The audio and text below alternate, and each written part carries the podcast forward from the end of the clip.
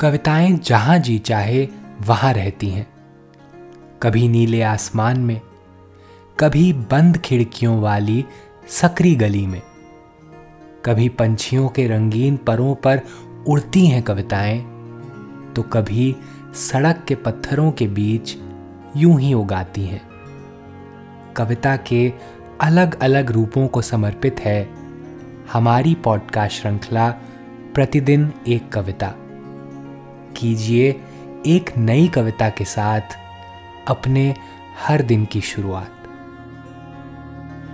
आज हम सुनेंगे अरुण कमल की कविता अमर फल, उन्हीं की आवाज़ में। तोते का जुठाया अमरूद दो मुझे, जिसके भीतर की लालिमा फूटती हो बाहर। गिलहरी के दांतों के दाग वाला जामुन दो, काला। अंधकार के रस से भरा हुआ।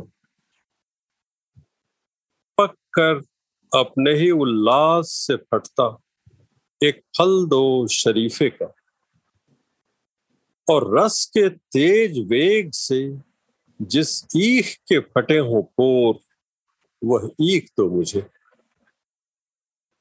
और खूब चौड़े थन वाली गाय का दूध, जिसके चलने भर से छीमियों से झरता हो दूध।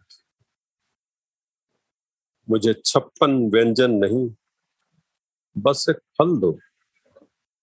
सूर्य का लाल फल, अंधकार का काला फल, जिससे बस एक बार काटूं और अमर हो जाऊँ, वही अमर फल।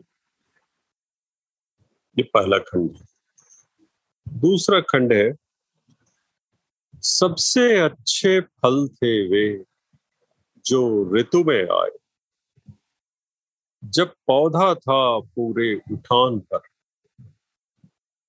लेकिन सबसे अंतिम फल ही जो पड़े डाल पर ज्वाए टेढ़े बांगुर अगली ऋतु के लिए सहेजे हमने वही अमर फल। आज की कविता को आप पॉडकास्ट के शो नोट्स में पढ़ सकते हैं। आप जहाँ भी प्रतिदिन एक कविता सुन रहे हैं, वहाँ अपने कमेंट शेयर करना ना भूलें। अगर आप चाहते हैं कि नई धारा रेडियो की यह प्रस्तुति हर सुबह आपके व्हाट्सएप पर आ जाए तो हमें इस नंबर पर मैसेज भेजें। Seven four two eight seven seven five three seven six कल एक और कविता के साथ फिर मिलेंगे।